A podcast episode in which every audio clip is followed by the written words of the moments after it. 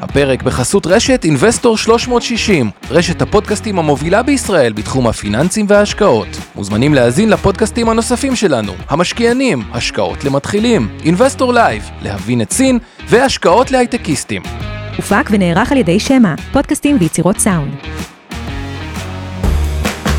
השקעות למתחילים אבנר סטפאק ועומר רבינוביץ' עוזרים לכם בצעדים הראשונים בעולם ההשקעות.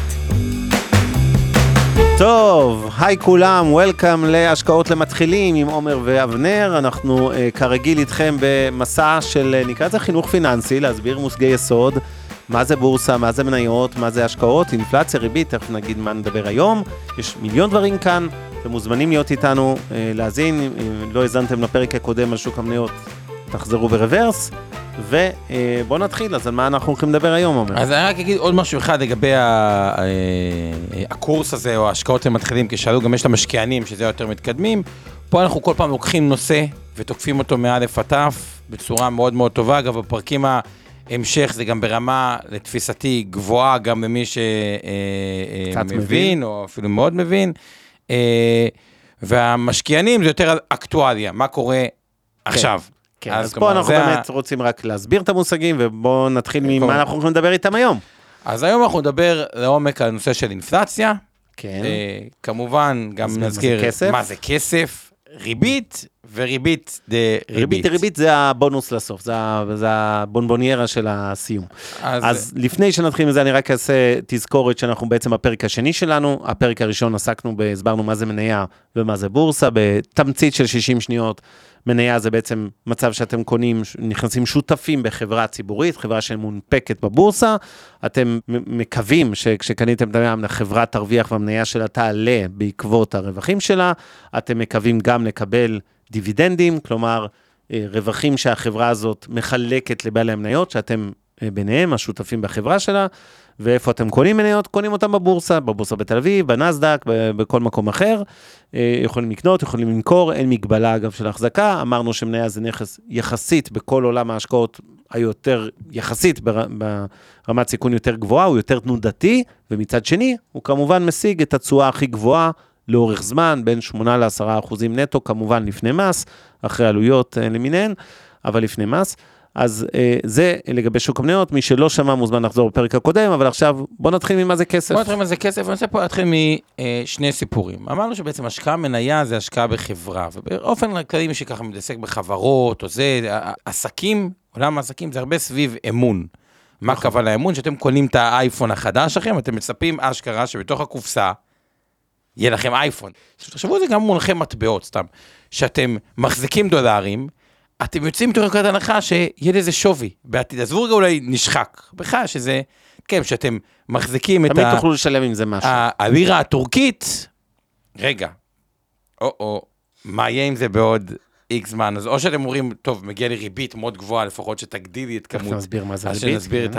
את הלירות, או שאתם לא מרגישים בטוח, אבל כמו שאתם לא מרגישים בטוח, הרבה לא מרגישים בטוח, ואז מוכרים את זה, נזכיר את צו הביקוש ואיך המטבע יורד. אבל... יהיה לנו פרק נפרד על מטח, עוד נגיע אליו. כן. בדיוק, אבל כדי להסביר כל כל מה זה כסף, בואו נתחיל, ודיברנו על כסף ועל אמון ועל חברות. אני רוצה לספר לכם סיפור קצר על משפחת רוטשילד.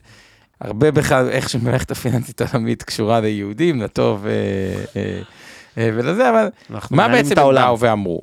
הם באו ואמרו, עד אז, כשהעבירו אה, כספים בעולם, היינו צריכים כרכרה עם זהב, לצורך העניין, ושומרים, וכל הסרטים שאנחנו רואים על פיראטים ודברים כאלה נועדו כי העבירו סחורה, מטבעות זהב, אה, או בכלל כלכלת אורקטית עגבניה בשביל אה, מלפפון אה, וכו'. ובא רוטשילד ואמר את הדבר הבא, במקום שנעשה את כל השינוי המטורף הזה, אנחנו יודעים עברית שאף אחד לא מבין, או, או יידיש, לצורך העניין, חיתן את כל הבנים שלו, אמר לבן אחד, כל אחד מהבנים, אתה גר בצרפת, אתה גר בגרמניה, אתה גר באוסטריה, אתה גר בכל מקום, וחיתן אותם טוב. ואז אמר, אוקיי, בזה, במקום להעביר את כל הכיכרה, יש את הצטלה. צטלה שרשום שהמשפחה אה, שלנו, בכתב שלנו, בן אדם מביא שסתם מגיע לו 100 דולר, לא משנה איפה זה מגיע במטבע, הוא יקבל אותו. זה כאילו המערכת הבנקאית. הם הצליחו לייצר אמון שבן אדם בעזרת מכתב, פתק, או, או, או לא משנה מה, יקבל בלי העברה הפיזית של כל כן. הסחורה, זה נרשם. ובעצם, אנשים לא מבינים את זה, אבל כסף בסוף זה מבוסס על אשכרה אמון שהדבר הזה יהיה שווה, כי הרי אין מוסכמה, אין, אין איזה שווי פיזי. ואז, ככל שהאמון הזה מידרדר, שהכסף הזה יהיה שווה את אותו הדבר, או שאולי מדפיסים ממנו הרבה, כמו שהיה בארצות הברית, הערך שלו נשחק, וזה בעצם כן. מה שמצייר את האינפלציה. הוא אומר, רגע, מיליון דולר, לא יודע, אם עושים, מדפיסים מלא כסף, המיליון דולר, הוא לא ייתן לי לקנות את המיליון דולר, את מה שהמיליון דולר קונה בעתיד. ואז כתוצאה מזה שחיקת ערך הכסף, שזה אינפלציה, בוא תרחיב קצת, תיכנס אתה עם כן. האנלוגיות שלך. ו... אוקיי, אז כסף, אני חושב שהסברנו לא רע, אנשים יודעים בדרך כלל מה זה כסף, זה לא משנה באיזה מטבע זה, אם זה בשקל, דולר, אירו, ואם זה שטר פיזי או כסף ששוכב לכם בבנק, היום כמובן הכל אה, דיגיטלי מבחינת המערכות, אנחנו לא באמת יושבים על אה, אה, דולרים או שקלים מתחת, בשטרות מתחת למזרן. אלא מחזיקים את רוב הכסף שלנו בבנקים, בקרנות הפנסיה, בקופות הגמל וכולי. וכסף, אה, אה, כמו שאמרת, אה, מייצג איזשהו כוח קנייה, וזה יחבר אותנו עוד רגע למושג אינפלציה. כלומר, אנחנו עושים עם כסף שני דברים, או צריכה או השקעות.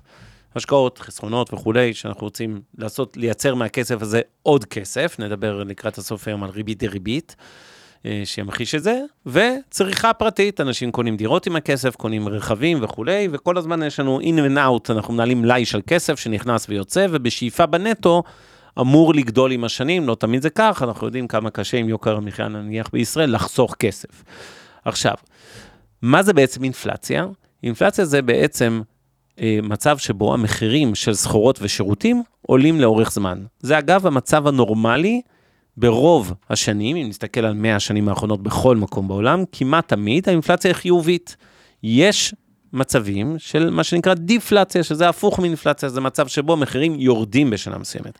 אבל באופן כללי, ואני לא מדבר על מוצר ספציפי, נניח על נפט או על איזה מתכת, באופן כללי, מחירי סחורות ושירותים לאורך זמן עולים. ועד כאן זה בסדר, השאלה רק בכמה האינפלציה הזאת, בכמה עולים המחירים. אז, אז בואו בוא נדבר רק על השני גורמים המרכזיים בעולם שמשפיעים. עליית מחירים ועל מה משפיע על ירידת מחירים. כן. אז יש מונח, הבסיס זה כנראה כל נותני השירותים שלכם, לאורך זמן, מה שנקרא הספר השכונתי וכו', לאט לאט אה, מעלים. שירותים זה גם מאוד אה, טבעי כן, שזה... אבל למה הם אה, מעלים? למה הם מעלים? א', תמיד אני אומר, כשאתה יכול אתה מעלה, אוקיי? אז, כי, כי הם יכולים. אבל למה הם יכולים? יש שאלה, למה אנשים מוכנים אה, לשלם על זה אה, יותר? יש פה גם הרבה עניין של אנשי מקצוע שאתה, שאתה עובד איתם אה, אה, רגשי, אבל עוד רגע ניגע ללמה, אבל אני אומר, כתפיסה, אנשי שירות שמעלים לך את המחיר ו- ו- וקצת, זה, זה, זה משהו שהוא בדרך כלל קורה. מה משפיע על דיפלציה, מקטין? יש מונח שנקרא דיפלציה טכנולוגית. יש הרבה דברים שפעם עלו לנו הרבה, לדוגמה לקנות מניה, עלה לנו המון המון המון. עמלות קנייה, כסף, עמלות קנייה מאוד, לא, ו... מאוד יקרות. והופ, היום דרך הטריידים המוגרים, זה הרבה יותר זול. אה, אה, זול. לשלוח הודעה היה מאוד יקר, היום זה הרבה יותר זול. מחיר של פלאפון פשוט הוא מאוד מאוד זול. עזוב נכון. את האייפון 14, אתה גם יכול לקנות נכון. פלאפון דור, אה, מה שפעם לא חלמו עליו, אה, את הדברים האלה, בכמעט כלום כן. אה, אה, כסף מיד אה, שתיים. אז טכנולוגיה מובילה לדיפלציה, אה, שירותים, סחורות, הרבה מאוד דברים מוביל לאינפלציה. עכשיו, מה הסכנה באינפלציה של 2 אחוז, 3 אחוז, אחוז וחצי, אין איתה שום בעיה. כן, מה הסכנה? אגב, אני אגיד שיש אה, יש יעדים לכל מדינה לגבי אינפלציה, בנק ישראל הוא הגורם שאחראי על היעדים. היעד רוב השנים של מדינת ישראל בעשורים האחרונים היה בין אחוז לשלושה אחוזים. לא, לא פגענו שם, רוב השנים היינו באינפלציה אפסית, אפסית ובשנים נכון. האחרונות באינפלציה שמעל היעד. אבל זה בגדול יעד, רק עוד השלמה למה שאמרת קודם, אם נפשט את זה ו- ונחזור למה שדיברנו גם ב... בפרק הראשון על שוק המניות, בבסיס העניין של היצע וביקוש. הרי מה זה הביקוש? זה הצריכה, לא משנה אם הצרכן זה הבן אדם משק בית, הבן אדם הפרטי, או הצרכן יכול להיות גם ממשלה וגם חברה עסקית, גם הם קונים שירותים וסחורות. עכשיו, ככל שיש לך יותר ביקוש, מן הסתם המחירים של המוצרים האלה עולים, והפוך בהיצע. תחשבו על רגע, כל אחד בעיר שלו, על הפלאפלים במרכז. אם אתם uh, תלכו למקום שיש שם עשר חנויות פלאפל אחת אחרי השנייה, כלומר שיש היצע גדול, יש הרבה תחרות, אז אתם תראו שהמחירים צוללים. ואם להבדיל, אתם תלכו למקום שעכשיו, אה, לא יודע מה, אתם רוצים אה, לקנות בקבוק מים מינרליים ואתם באמצע המדבר ויש שם בקושי קיוסק אחד שמוכר, כנראה שהוא יוכל להרשות לעצמו להקפיץ מחירים, ובגלל שיש הרבה ביקוש אבל אין כמעט היצע, אז מן הסתם המחירים של אותם מים יעלו הרבה יותר מאשר אה, בדרך כלל עולים. אוקיי, okay, אז איך באמת האינפלציה בעולם במצב רגיל היא כל כך נשלטת? ראינו את זה בישראל שהייתה אינפלציה יחסית נמוכה. היא נובעת, ב... ואני רוצה לחדד את זה עוד פעם, מכל הנושא של דיפלציה טכנולוגית, או בכלל מה שקורה דיפלציה של השוק החופשי. השוק החופשי הוא מקום מאוד מאוד יעיל, ואיפה שנותנים לו לעבוד, לדוגמה, אה, כל האקססורי שאנחנו רוכשים עם מחשבים, פלאפונים, טלוויזיות, אה, אה, ביגוד, הכל ירד לאורך הש, השנים, כן, המחירים. איפה שאין התערבות, בארה"ב, כל הנושא של אלסקר, זה נשלט, עלה, אלסקר אה, אה, רפואה. בישראל זה עוד נשלט כי זה דרך המאוחדת, מכבי וכו'. כן. Education, בארצות הברית, זה סוג של אה, גם מאוד מאוד המחירים אה, עלו. התייקרו. בישראל פה זה עוד איכשהו אה, אה, נשלט, אבל כל מה שדורש הרבה רגולציה, או, או דברים סביב הנושאים, מה שמדברים בארץ, המלונות נגיד בארץ, יש לנו הרבה רגולציה או ענייני דת, נכון, כשרות, לטוב ולרע, כשרות וכו', אז השוק החופשי לא יכול לפעול אה, בצורה אה, יעילה. בצורה יעילה, ואז באמת מקבלים את אותו... אה, עליית מחירים. עליית מחירים. אז זה במובן של כוחות השוק, איפה שיש יותר, איפה שיש פחות. יש את הנקודה השנייה שאני רוצה רגע לחדד, ולמה נגידים שמתחילה אינפלציה כל כך משתוללים עכשיו עם העלאות ריבית מאוד כן. מאוד אה, גבוהות, לא אמרנו מה זה ריבית, אבל אה, זה מן הסתם בעיתונות. והסיבה לזה היא, הנושא, אני חוזר רגע למשפחת רוטשילד עם האמון והצטע כן. שתקבל את הכסף, זה האמון. שאין אמון, אה, שהכסף לא יישחק, אז אה, זה מוביל, אה, קודם כל, כאוס בחברה העסקית, ותסתכלו הכי בסיסי, דיברנו על אותו מוכר בקבוק במדבר, או אותו... אה, אה, אה, פלאפליות בעיר. פלאפלית, אבל בלי קשר, הם צריכים תפריט. תפריט עולה לייצר כסף. אם אתה יודע שבעוד שנה המחירים יעלו, סתם דוגמה, ב-30 אחוז, אז מה, כל שנה תייצר תפריט? איך אתה בכלל בונה תוכנית עסקית? איך אתה משקיע במשהו? אתה, היכולת תכנון... עובדת, וזה מהר מאוד מוביל למצב של כאוס. נכון. אה, וכאוס... אם צריך לתת דוגמה טובה, אגב, זה שנות ה-80 במדינת ישראל. בתחילת שנות ה-80 השתוללה פה אינפלציה שהגיעה למאות אחוזים בשנה, שאנשים היו קונים ארטיק בבוקר, ובערב הוא כבר, אה, המחיר עלה, והמשכורות תמיד פיגרו אחרי עליית הזה, זאת אומרת, הם, ערך הכסף שלהם הלך ונשחק כל הזמן. אה, עד שבסוף הייתה תוכנית העיצוב של פרס ומודעי שהצילה את מדינת ישראל ממש ככה מקריסה כלכלית. אבל הכאוס הזה, הוא מתבטא בזה לא רק בעליית המחירים, כלומר באינפלציה מאוד גבוהה, אלא באמת באובדן אמון, כמו שאמרת. אנשים פשוט רצים כל היום וקונים עוד ועוד, וקונים בבוקר כדי להספיק לפני שהמחירים יעלו בערב. וזה תהליך כזה שביצה ותרנגולת, ומעגלי כזה, ובסוף מחירים פשוט משתוללים. בדיוק, אז הנקוד, הנגידים שמכירים את זה, זה בארץ מכירים את זה, אבל זה גם היה בארצות הברית באיזושהי תקופה, הם אומרים, קודם כל נלחמים באינפלציה, לא אכפת לנו, אבטלה יודעים להתמודד, מיתון יודעים להתמודד, הכל יודעים להתמודד, אבל לא עם אינפלציה גבוהה, אינפלציה היא שוחקת את האמון. אבל אז נשאלת שאלה שהיא רגע מעניינת, רגע עוד רגע נדבר על ריביות, אבל אני רוצה רגע לשים שאלה, לאו דווקא נענה עליה אחרי זה, אני רוצה שתהדהד אצלכם בראש להמשך. כן. רגע, עם אינפלציה, חברות שמעלות מחירים, כלומר, כן. ההכנסות שלהן עולות. עולות. למה כשמתחילה האינפלציה, המחיר של המניות יורד ודואגים לזה? הרי מה זה אינפלציה? אינפלציה זה עליית מחירים, חברות מעל, מעלות מחירים, חברות מעלות מחירים, חברות מכניסות יותר כסף. כלומר, איך זה מתכתב עם זה שהבורסה יורדת, עטפנו את זה, ניגע בזה לריביות, כן. בהמשך או בפרק הבא, נעבור לריבית. לא, לפני ריבית אני רוצה להוסיף משהו חשוב לאינפלציה. אה, יש הרבה מאוד גורמים שמייצרים אינפלציה, וחלק גדול מהאינפלציה בישראל בשנים, בתקופה שהיא באמת הייתה מאוד גבוהה לאחרונה, אה, היא בעצם מיובאת, מיובאת מחו"ל. יש לנו לדוגמה מחירי סחורות, תחשבו על אה, כל שוק הנדל"ן, מרכיב משמעותי במחירי הדירות, זה עלות הבנייה. כשהאלומיניום והבטון וכל הדברים האלה שאנחנו מייבאים בכל העולם, מחירם עולה, מן הסתם זה תורם לאינפלציה, כנ"ל לגבי מחירי הדלקים וההשפעה שלהם על אה, רכבים ו- וכולי, ועל סעיף התחבורה. ואלה מרכיבים שלא לאזרחי ישראל, או למגזר העסקי בישראל, ואפילו לא לממשלת ישראל, אין שום השפעה עליהם. אנחנו לא קובעים את מחיר הנפט בעולם, אנחנו לא קובעים את מחיר האלומיניום.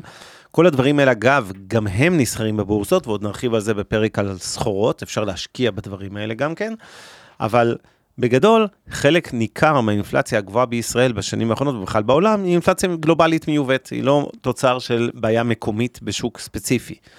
חלק אחר, זה באמת לחצים מקומיים. לדוגמה, אם ניקח את שוק הנדל"ן, מאוד בלט בישראל, בניגוד למגמה ברוב העולם, או בצורה הרבה יותר קיצונית. היו שנים שאנחנו, אה, הדירות פה עלו כשבעולם ירד, והיו שנים שעלה בעולם, אבל פה פשוט עלה הרבה יותר. זה בדיוק דוגמה לשוק שבו, לסגמנט מסוים, שבו היה עודף ביקוש לדירות, גם מצד אנשים שקנו דירה ראשונה ככה לזוגות אה, חדשים או משפרי דיור, וגם אלה שקנו להשקעה אה, ספקולטיבית יותר, שקנו דירה שנייה, שלישית, רביעית, במטרה להרוויח מזה כסף וגם להשכיר ולקבל הכנסות שכירות, ממש כמו מניות. אה, וכשבא כל הביקוש הגדול הזה ופגש היצע מצומצם של התחלות בנייה וכל הנושא הזה של הפשרות קרקעות על ידי רשות מקרקעי ישראל וכולי, זה יצר מצב שמחירי הדיור, דיור עלו משמעותית. עכשיו, באינפלציה, שנמדדת על ידי מדד מחירים לצרכן, כבר נסביר אותו, אה, בעצם נתח לא קטן ממחירי, מהמדד הזה שבודק בכמה המחירים עלו, זה בעצם מחירי הדיור, הם בדרך כלל נמדדים בשכירות. כן, כן, לא, לא, לא, לא בדרך כלל, רק השכירות, אבל הם בודקים את החידושים של חוזי שכר דירה, כן, חוזה מלפני שנה, כמה הוא עלה כעבור 12 חודש, לצורך הדוגמה. ב- נדבר בחוזים שהתחלפו דיירים כמובן, ולא איזה. עכשיו, איך מודדים את האינפלציה? באמצעות מה שנקרא מדד המחירים לצרכן. המדד הזה מתפרסם אחת לחודש, בכל 15 בחודש. מי שבעצם. אמון על המדידה הזאת זה הלמ"ס, הלשכה המרכזית לסטטיסטיקה, זה כמובן גוף ממשלתי. ואיך בעצם מודדים? הלמ"ס מרכיב באמצעות סקר צרכנים שעושים פעם בכמה שנים, את סל ההוצאות המשפחתיות אה, הממוצע בישראל. כלומר, על כמה המשפחה הישראלית הממוצעת, על איזה דברים היא מוציאה כסף כל חודש. ונניח שסתם לדוגמה, היא מוציאה על דיור, כולל ארנונה והוצאות נלוות, והיא מוציאה על אה, תקשורת ועל אינטרנט ועל רכבים וכולי כן, וכולי. העשר הקבוצות המרכזיות זה מזון, ירקות ופירות, דיור, החזקת דירה, ריהוט וציוד לבית, הלבשה והנהלה, בריאות, חינוך, תרבות ובידור, תחבורה ותקשורת ושונות. זהו. חינוך ממש בתחתית, מאכזב. אבל בכל מקרה, אה, אז בעצם מה שבאים ואומרים, אוקיי, זה מה שהמשפחה הישראלית צורכת, איקס מאות או אלפי מוצרים בשנה, עכשיו בואו נבדוק מה קורה למחירים של אותם מוצרים כל חודש. שולחים אשכרה אנשים לסופרים, לדוגמה, לבדוק אה, כמה עלה המחיר של נוטלה ושוקולית ואבקות כביסה וכולי וכולי, ורואים את השינוי במחירים. לכל אה, מוצר או שירות במשק הישראלי יש איזה חלק קטנצ'יק במדד הכולל הזה, במדד המחירים לצרכן, ופשוט משקללים בממוצע משוקלל מה קרה למחירים. ברוב החודשים, כמו שאנחנו יודעים, אה, האינפלציה חיובית, כלומר מחירים עולים. אה, עדיין לא דרמטית, שוב, למעט השנה, שנתיים האחרונות שהיו היו ככה יותר לכיוון 4-5 אחוז, אה, בדרך כלל האינפלציה היא בין 0 ל-2-3 אחוזים בישראל ב-20 שנים האחרונות. אה, היו גם אגב שנים של אינפלציה שלילית, זה לא קורה הרבה, אבל זה קורה. אה, ובגדול, זאת האינפלציה. אנחנו נדבר באחד הפרקים המתקדמים יותר על מושג שנקרא סטגפלציה, אני לא רוצה להיכנס אליו, דיברנו היום על אינפלציה וגם קצת על דיפלציה, שזה ירידת מחירים, אבל בגדול, זאת האינפלציה, ובעצם מה היא עוזרת לכם למדוד, מה מודד מדד המחירים לצרכן? את כוח הקנייה שלכם. נניח שאתם מרוויחים 10,000 שקלים, אה, אה, שני בני זוג מרוויחים לצורך העניין, נניח 15,000 שקלים נטו למשק הבית שלהם, אוקיי? ה-15,000 שקלים האלה לפני שנה קנו איקס דברים, והיום, כעבור שנה, הם קונים פחות. כלומר, אם השכר שלכם לא עלה, הוא לא צמוד למדד המחירים לצרכן, וברוב המשק הישראלי המשכורות אינן צמודות למדד, אז בעצם המשמעות המעשית של האינפלציה היא שכוח הקנייה שלכם נשחק. אם אנחנו נגיד שהאינפלציה נניח עלתה ב-4%, מדד המחירים לצרכן עלה ב-4%, כלומר אינפלציה של 4%, זה אומר, בשנה החולפת, זה אומר שאותם 15,000 שקלים שלפני שנה, למרות שאתם עדיין בבנק תקבלו 15,000 שקלים גם החודש, ה-15,000 שווים בעצם פחות 4%, כלומר הם שווים בערך 14,400 שקל מבחינת הכוח שלהם, כמות המוצרים שהם יכולים אה, לקנות לאור עליית המחירים. ולכן אינפלציה בעצם שוחקת את כוח הקנייה שלכם, היא שוחקת גם את החסכונות שלכם במונחים ריאליים, מה שנקרא מונחים של כוח קנייה, זה, זה המושג ריאלי. ועם זה נראה לי אפשר לארוז ולעבור לכל נושא הריבית. אז אה, עומר, בוא תסביר לנו מה זה ריבית. יפה, אז ריבית, כמו שאתם אה, אה, בוודאי מכירים או שמעתם, הולכים לבנק, מבקשים לשים את הכסף בפיקדון, ומקבלים על זה איזושהי ריבית. אבל רגע, יש לנו מטבעות שונים, ובנקים שונים, יש את הריבית על השקל, אה, וריבית על הדולר, ועל הפאונד ועל הטורקית ועל היורו, הייתה תקופה שכנסו, שהריבית הייתה בכלל שלילית על היורו, שאתה מחזיק כסף בבנק וקונסים אותך על זה. כן. כלומר, אומרים לך, סוף שנה, בגלל שאנחנו שומרים לך על כסף, יהיה לך פחות, שזה מצב, האמת, הזוי, זה היה איזה אנקדוטה כן. קצרה ב, אה, אה, בהיסטוריה. ויש פה כל מיני שאלות מעניינות. ריבית שלילית, רק להסביר, כי הפקדתם 100,000 שקל בבנק, זה קרה בעיקר באירופה אגב, בסוף שנה יש לכם 99,000, למרות שאתם בפיקדון בבנק, מקבלים מינוס ריבית. והשאלה המרכזית לגבי הריבית היא, איך היא נקבעת, למה מעלים אותה, למה בכלל אבל יש ריבית, למה מורידים אותה, ולמה נותנים אותה. אז כל השאלות האלה. אז בואו נתחיל מה... למה יש ריבית, קודם כל? למה, למה צריך ריבית? שמת כסף בבנק, 100,000 שקל עכשיו, למה אתה אמור לקבל ריבית? למה הבנק נותן לך בכלל ריבית? אז יפה, אז בואו נתחיל מהדבר הכי בסיסי. הבנק רוצה את הכסף שלנו. למה? מה הוא עושה איתו? למה? כי אה, כמו שאתם יודעים, יש את הצד של מי שנותן לו את הכסף, שזה הפקדונות או הכסף שיושב בעו"ש, והבנק נותן אותו אחרי זה. או שזה עובר ושב, אה, נזכיר למי שלא יודע, כן. ושב, והבנק נותן אותו אחרי זה בשביל משכנתאות, זו הדוגמה הכי מפורסמת, אוקיי? הלוואות לטווחים ארוכים של 20-30 שנה. ואת כן. המשכנתה, הבנק, אני יודע שהוא נחמד, אני יודע שהוא חביב, אני יודע שיש פרסונות, הוא מקבל ריבית. הוא לא נותן את המשכנתה בחינם. אוקיי, הוא גובה כסף על המשכנתה. נניח 4% בממוצע, סתם לדוגמה. אז יפה, אז כדי להמשיך לצמוח ולתת עוד משכנתאות, לצורך ה... פשוט גם יש הלוואות לעסקים ולעוד דברים ולפרטיים, אבל כן. בשביל להמשיך לצמוח, הוא צריך... אה, להשתמש בפקדונות שלכם, שאתה, בעצם הבנק הוא מתווך, הוא לוקח כסף של אזרחים בדיוק. שמפקידים, ונותן אותו לאזרחים שלווים כסף. הוא נותן למפקידים 1% לשנה נניח ריבית, תלוי בתקופה, וגובה מהלווים, לצורך העניין 6-7%, ואז הוא חי מהמרווח הזה שבין האחוז לנניח 6%, זה הרווח בעצם של הבנק. אבל למה בעצם הבנק נותן לנו בכלל את האחוז ריבית הזה? למה אתה מקבל אותו? למה הוא לא לוקח את זה באפס?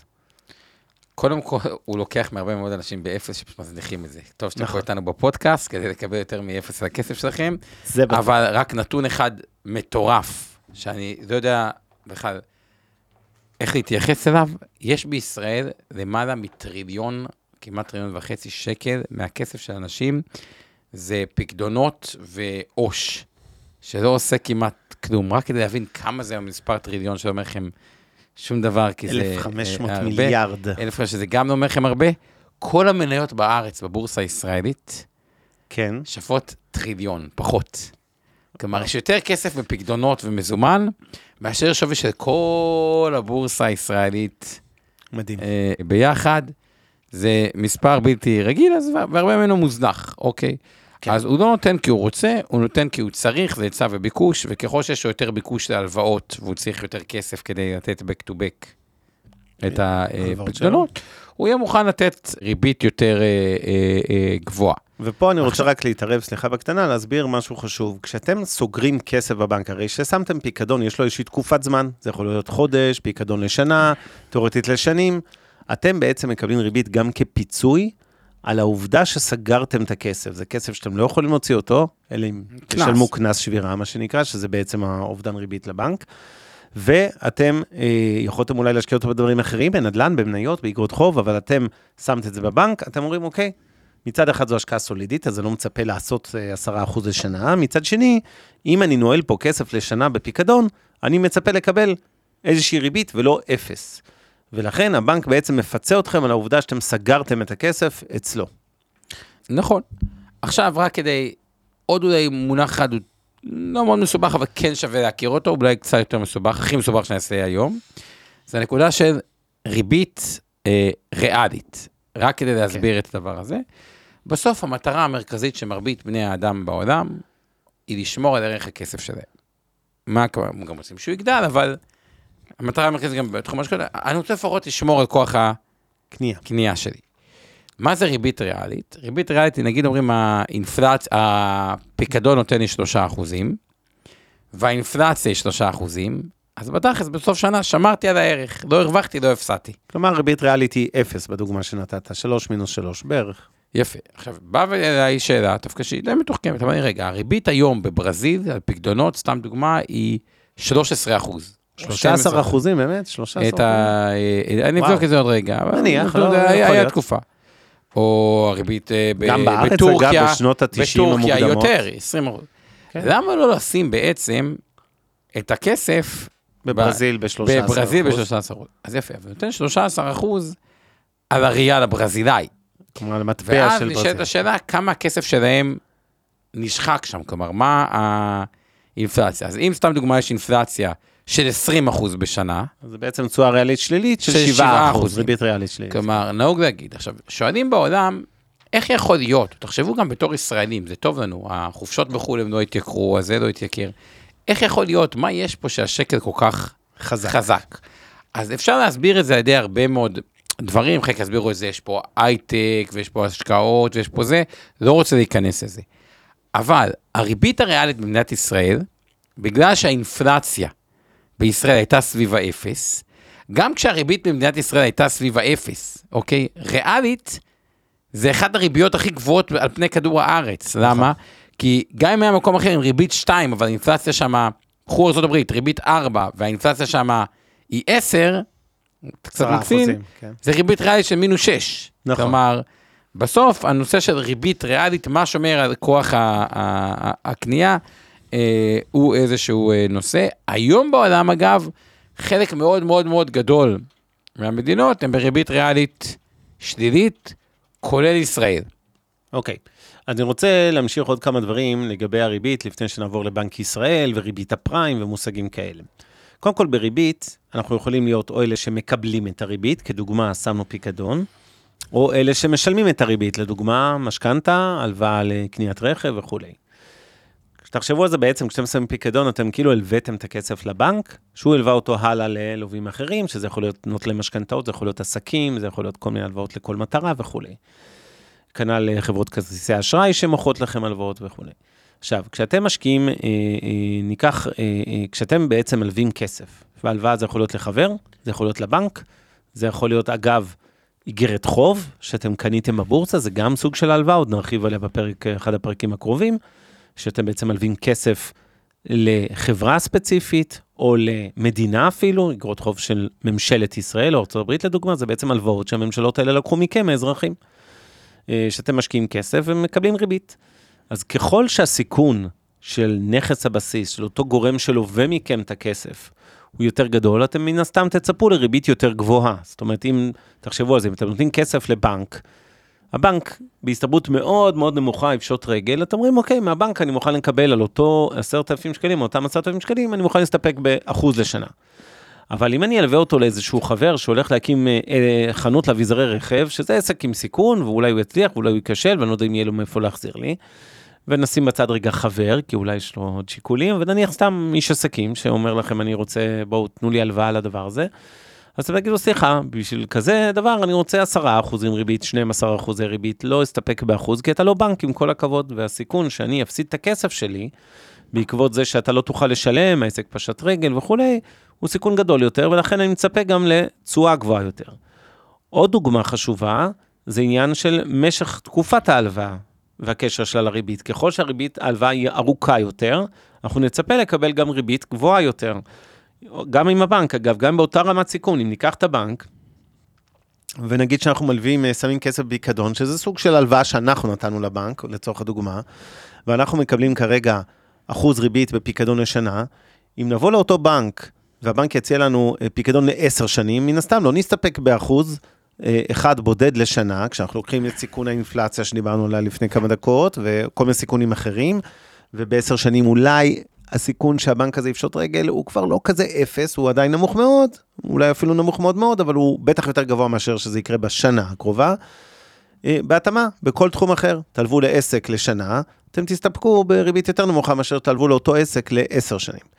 ולכן בעצם גובה הריבית הוא פונקציה של הסיכון שאתם לוקחים, אוקיי? כשאתם נותנים את ההלוואה או כשאתם לוקחים אותה, הסיכון שאתם בעצם מייצגים אותו, אוקיי? והוא נמדד בעצם בשני דברים. אחד, רמת הסיכון של הלווה, לצורך העניין, והשני זה אורך הזמן, ככל שארוך יותר ומסוכן יותר, הריביות יהיו גבוהות יותר. עכשיו הזמן אולי, נעבור כן, לבנק ישראל. ישראל. בנק ישראל, או בכלל בנקים מרכזיים. מה זה בנק ישראל? בנק ישראל זה הבנק של מדינת ישראל, ויש שם מטרות ויעדים. בואו נתחיל עם המטרה המרכזית שלו, אגב, חוץ מלשמור על המערכת הבנקאית, שעושים מלא כסף, מדינת הבנקים. לוודא שמרוויחים מספיק. כן, הם עושים טונות של כסף על היציבות שלהם, אבל זה נושא אחר, אני אומר את זה עם חצי חיוך, יש בזה גם הרבה יתרונות, אבל עובדתית הבנקים בארץ עושים טונות של כסף. אה, אה, אבל היעד המרכזי-מרכזי שלו, לשמור על יציבות אה, מחירים. זה הדבר המרכזי שלו. עכשיו, אני רוצה רגע להסביר, עוד פעם מחדד את הנושא של למה, ואכן בדקתי, הריבית בברזיל היא 13.75. כל עוד מדינה, על פניו, לא אמורה לפשוט רגל. למה? כי לבנק יש כלי, הבנק תאורטית יכול להדפיס כסף. אני לא יודע, ראיתם את כל הקרקטורות בקורונה, אפשר לנגב אה, עם הכסף כל מיני דברים, וכסף נופל מהשמיים, וכסף נופל ממטוסים, שהדפסת הכסף שלו לא שווה כלום. אגב, פיתח את עולם הקריפטו וכל מיני דברים כרגע שעכשיו הוא מאוד התקרר, סגור סוגריים. אה, אבל מדינה, תחשבו, מדינת ישראל יש החוב בשקלים, ואם בנק ישראל יכול להדפיס שקלים, תיאורטית, המדינה, ממש ברמה הפרקטית, לא יכולה לפשוט רגל. כן. וזאת כל עוד מוכנים תמיד להלוות לה בשקלים. כן. עכשיו, מה קורה במדינה שאין בה יציבות גדולה, ואין בה יציבות אה, אה, שלטונית, אה, וטורקיה היא דוגמה טובה, מצרים השכנה שלנו היא דוגמה נכון. טובה לבנון. אנשים אומרים, תקשיבו, אנחנו בכלל לא סופרים את המטבע שלכם. אנחנו מוכנים להלוות לכם, אין בעיה, אני אקח ריבית, כמו שאבנר אמר, מצרים יותר מסוכנת מארצות הברית, אז ניקח לה ריבית יותר גבוהה מבארצות הברית, אבל במטבע דולר. כן. אנחנו בכלל לא מוכנים להלוות לכם... לירה מצרית. לירה מצרית, כי אנחנו לא סומכים עליכם, אין לנו אמון בכם. הלירה הזאת יכולה להיות נייר טואלט. להיות נייר טואלט, זה מה שקרה בארגנטינה, זה מה שקרה... נכון. ואז... ברוסיה. נוצר מצב, וזה אומר שהרבה מהחובות של מדינות בעולם, שאין להם את אותם יציבות uh, כלכלית, או יעד אינפלציה, או משטר, הם בכלל חובות דולרים. ואז המדינה כן יכולה לפשוט את הרגל, כי מצרים לא יכולה להדפיס דולרים, היא עכשיו חייבת כסף נכון. בדולרים. והבנק המרכזי, עכשיו, מה קורה? סתם, ניקח עכשיו את המשבר בשווקים של 2022-2023, נקרא לזה, מה שקורה, שהדולר מאוד התחזק בעולם. אוקיי? אני לא נכנס ללמה, אבל רק תבינו מה קורה לכל המדינות כמו מצרים, השכנה שלנו, mm-hmm. באיזה מצוקה הם נמצאים. כשהדולר עולה מול המטבע שלהם, הם חייבים המון כסף בדולרים, אז עכשיו יש להם בעיה. הסיכון, כאילו, הם צריכים הרבה יותר כסף מצרי, כן. בשביל להחזיר את אותם כמות דולרים, פלוס הריביות. אז הם בעצם צריכים להדפיס מלא כסף, או לגייס הרבה יותר מיסים. נכון. אבל זה בעיה, כי עכשיו צריך יותר במצב כלכלי קשה, ואז הם יוצאים בעוד יותר התפרעות כספים וזה, וזה אקוסיסטם ש... לסחרור, שבדרך כלל הוא גם סחרור אינפלציוני, גם מלווה באינפלציה. באינפלציה וכו', ועוד פחות אובדן אה, אה, וכו'. אז התפקיד המרכזי של בנק ישראל הוא לוודא שהמחירים הם יציבים. איך מוודאים? מה הכלים שיש לבנק ישראל לשלוט בכל הדבר אה, הזה? זה גובה הריבית. זה. הכלי המרכזי, אגב. הוא לא, הוא לא בלעדי והוא גם לא אה, אבסולוטי. זאת אומרת, בסופו של דבר, אנחנו נדבר, אה, כמו שאמרנו גם קודם והסברנו את זה גם על מניות, זה נכון גם לסחורות, מחירים נקבעים בדרך כלל בשווקים על בסיס ביקוש והיצע. בנק ישראל, כמו רוב הבנקים המרכזיים בעולם, לא שולטים בביקוש והיצע בצורה אבסולוטית. הם לא יכולים להגיד, סליחה, עצרו קניות, סליחה, עצרו מכירות. אבל הם יכולים לעזור לכוון אותם באמצעות הכלי הזה שנקרא ריבית. נכון, כי מה זה בעצם ריבית? ריבית זה לייקר את עלות הכסף כשמעלים ריבית. כשמעלים ריבית, כן. ואז פתאום בוא נגיד יש ריבית של 10 אחוזים. למה לקנות דירה בתל אביב שנותנת שכירות 2 אחוז בשנה, שאפשר לקבל פיקדון בבנק? נכון. אגב, וה... בשנות ה-90 באמת היית יכול לקבל 10 אחוז לשנה בבנק. בבנק. בשנים הראשונות. ואז אתה מתייחס לכסף הרבה יותר בכבוד. מה זה הרבה יותר בכבוד? אם פעם אמרו, טוב, אני אשקיע בסטארט-אפ, אני ככה מקבל אפס וזה מעצבן אותי, היום כבר לא מקבלים אפס, בואו נלך, אני בכוונה מקצין את זה. מקבלים עשרה אחוזים, ויש לנו מיליון שקל, זה מאה אלף שקל, מאה אלף שקל זה שמונת אלף שקל בחודש. עזוב אותי מי עכשיו ללכת להרפתקאות. אני מעדיף לשים בבנק בפיקדון, לא רוצה להשקיע בכלל. בפיקדון שמונת אלף שקל בחודש, כלומר מייקרים. עכשיו, חברה, אותו דבר, חברה פחות willing לפתוח עוד מפעל. נגיד יש לי עשרה מיליון שקל בקופה ואני צריך לפתוח עם זה עוד מפעל. רגע, קבל עשרה אחוז ריבית, זה מיליון שקל, מה לי בחיים?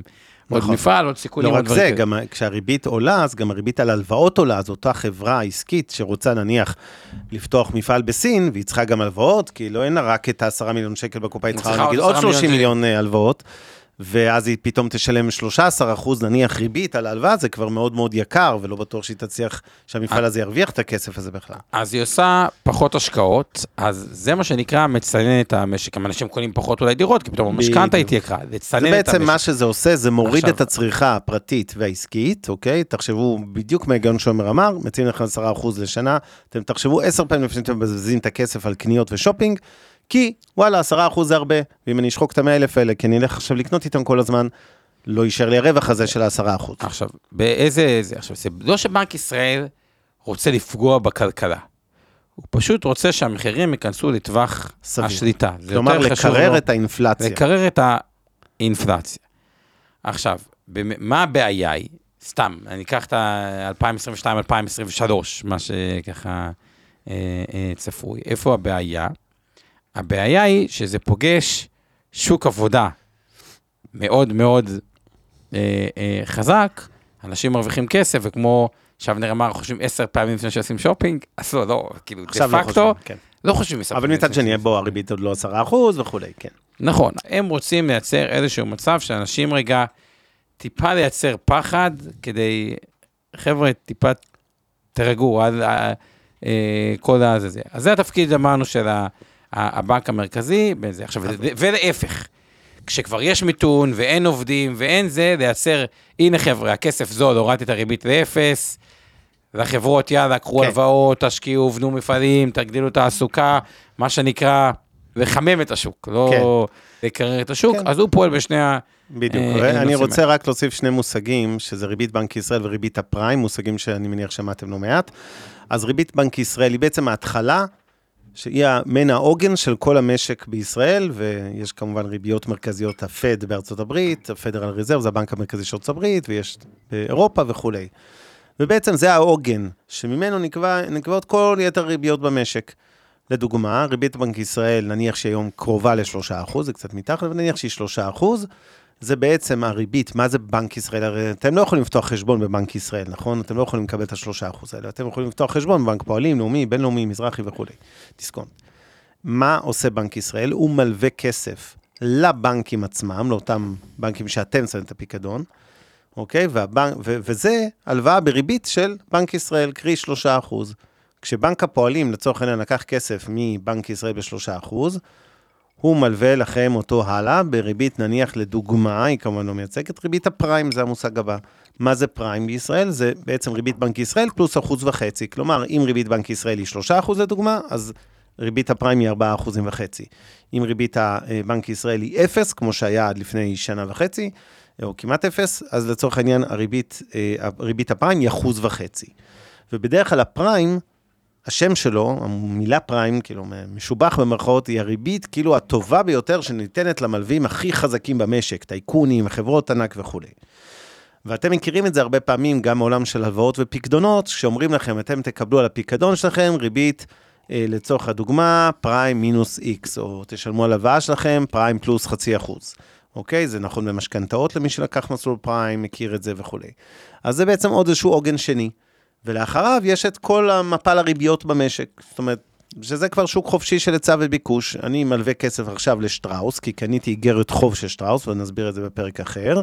אני חושב ששטראוס יותר מסוכנת, סתם לשם הדוגמה, מבנק הפועלים, וחברת נדל"ן קטנה היא בוודאי יותר אה, מסוכנת משטראוס ומבנק הפועלים, אז מן הסתם הריביות אה, שאני מצפה בכל הלוואה כזו, מכל אה, שחקן כזה, ילכו ויעלו. לסיום החלק הזה, אני רוצה להתייחס, אולי אתה תסביר את המושג שנקרא ריבית דריבית. אוקיי, אז ריבית דריבית הוא מונח שאיך איינשטיין כינה אותו, הפלא השמיני. וכדי להסביר אותו, הפלא השמיני, וכדי להסביר אותו, בוא ניקח רגע בן אדם שיש לו 100 אלף שקל, שזה לא מעט כסף, אבל אני מעריך שיש אנשים ששומעים שיש להם חלק יותר, חלק פחות, אה, וניקח אותו, אבל לצורך העניין שאותו בן אדם הוא בגיל 20, וניקח אותו לצורך העניין לגיל הפנסיה שלו, גיל 70. אה, ואותם 100 אלף שקל בריבית של 10 אחוז על פני 50 שנה, נהפכים מהסכום של טטטטם 11 מיליון 11 שקלים, מיליון שקלים, 700. עכשיו, אני בטוח שהרבה אמרו, אה, כן, זה הרבה, אבל המספר הראשון שעלה לכם הוא לא פי 100 ומשהו. נכון. אז כשאתם עושים עכשיו שופינג, אוקיי, מה שאבנר אמר, תזכרו דבר אחד, בהנחה שהבורסה עושה 10% בשנה, זה או שאתם קונים היום, אם קניתם היום בגד באלף שקל, זה או הבגד הזה. בגדים ברבים באלף שקל, כן. באלף, אה, כן, בגדים באלף אה, שקל. זה או שתקנו את זה עכשיו באלף שקל, או שיש לכם סכום של 117 אלף שקלים. 117 אלף שקלים, וואו. בגיל 70. כלומר, זה מה ש... אם חסכתם את אלף שקל ולא קניתם איתם בגדים היום, אלא השקעת אותם אה, במניות בבורסה, לדוגמה, ונניח שעשיתם 10% לשנה, אז יש לכם, אלף יהפכו ל-117 אלף. זה אותה אפקט של ריבית דריבית. עכשיו, מה הבעיה כשמבינים את זה לעומק, ומי שמבין את זה הכי לעומק בעולם זה וורן באפט, כלומר, מה הבעיה שלי עם זה? אני מבין את זה כל כך טוב. אז כשהייתי צעיר, אני הבנתי שזה אה, אסור לי להוציא כמעט כסף, כי נכון. אם אני עושה, ואז הריביות היו יותר גבוהות. אם אני אעשה 20% בשנה, הוא עשה, אני לא מספיק עשיר בשביל לאכול במסעדה טובה, כי נכון, אני לא אקנה ב-100 אלף דולר, אני לא אקנה עכשיו ב-100 אה, אלף שקל ארוחת צהריים. שואלים אותו, למה ארוחת צהריים ב-100 אלף שקל? כן, כי אם תיקח ארוחת צהריים טובה וריבית דריבית 60 כן. שנה, אני מקצין את זה, זה סכומי עתק. נכון.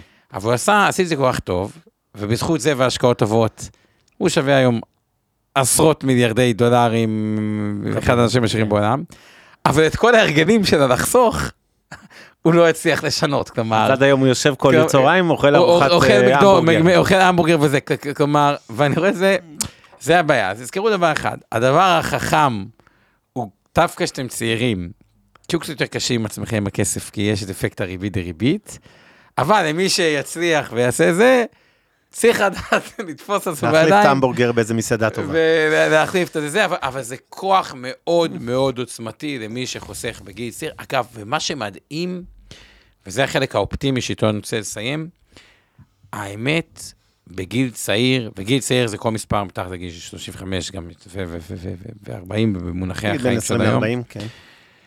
לא צריך לחסוך הרבה. זה אפקט כל כך חזק, שגם אנחנו חוסכים קצת כסף, משקיעים אותו לצורך העניין מנייתי. לטווח ארוך. לטווח ארוך. הריבית היא ריבית, תגרום לו... הוא יצמח, מתעוררים פתאום עם כאילו אפקט וואו כזה. טוב, אז אנחנו צריכים לסיים, אז uh, נסכם ככה על מה דיברנו uh, היום.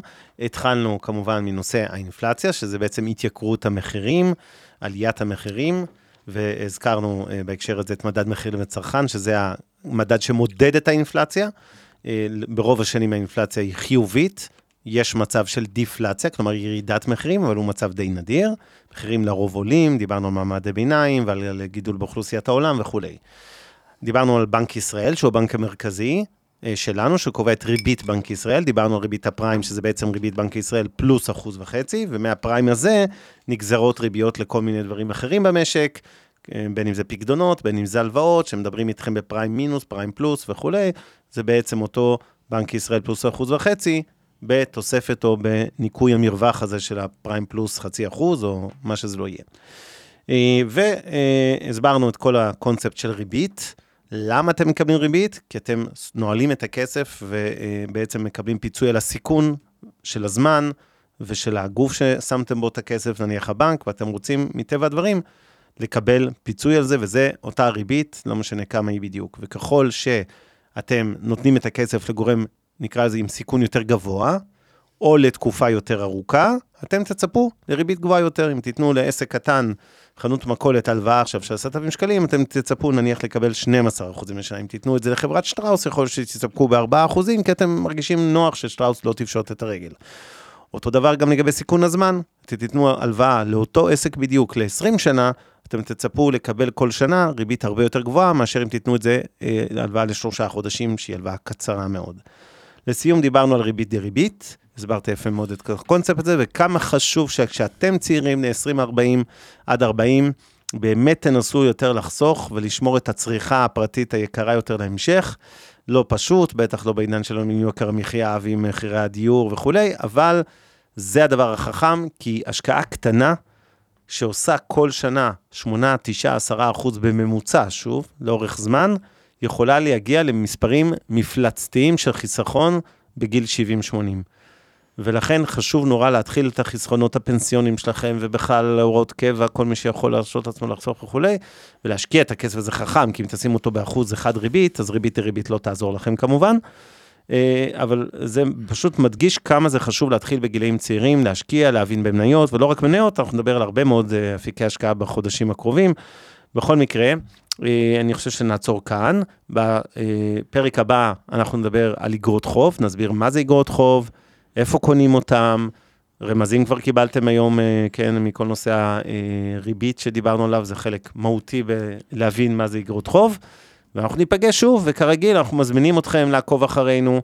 כל מי שרוצה, אה, אתם מוזמנים להפיץ את הבשורה הלאה, אנחנו עושים את זה באמת מכל הלב, בכיף, כזה סוג של תרומה לחברה הישראלית, אה, של חינוך פיננסי, שאני חושב שהוא אחד הדברים הכי חשובים היום לכולם. אה, גברים, בעיקר נשים אגב, שלא מספיק אה, נמצאות בעולם הזה של השקעות יחסית, אה, לפי כל המחקרים. אבל גם צעירים וגם מבוגרים, זה אף פעם לא מאוחר להתחיל.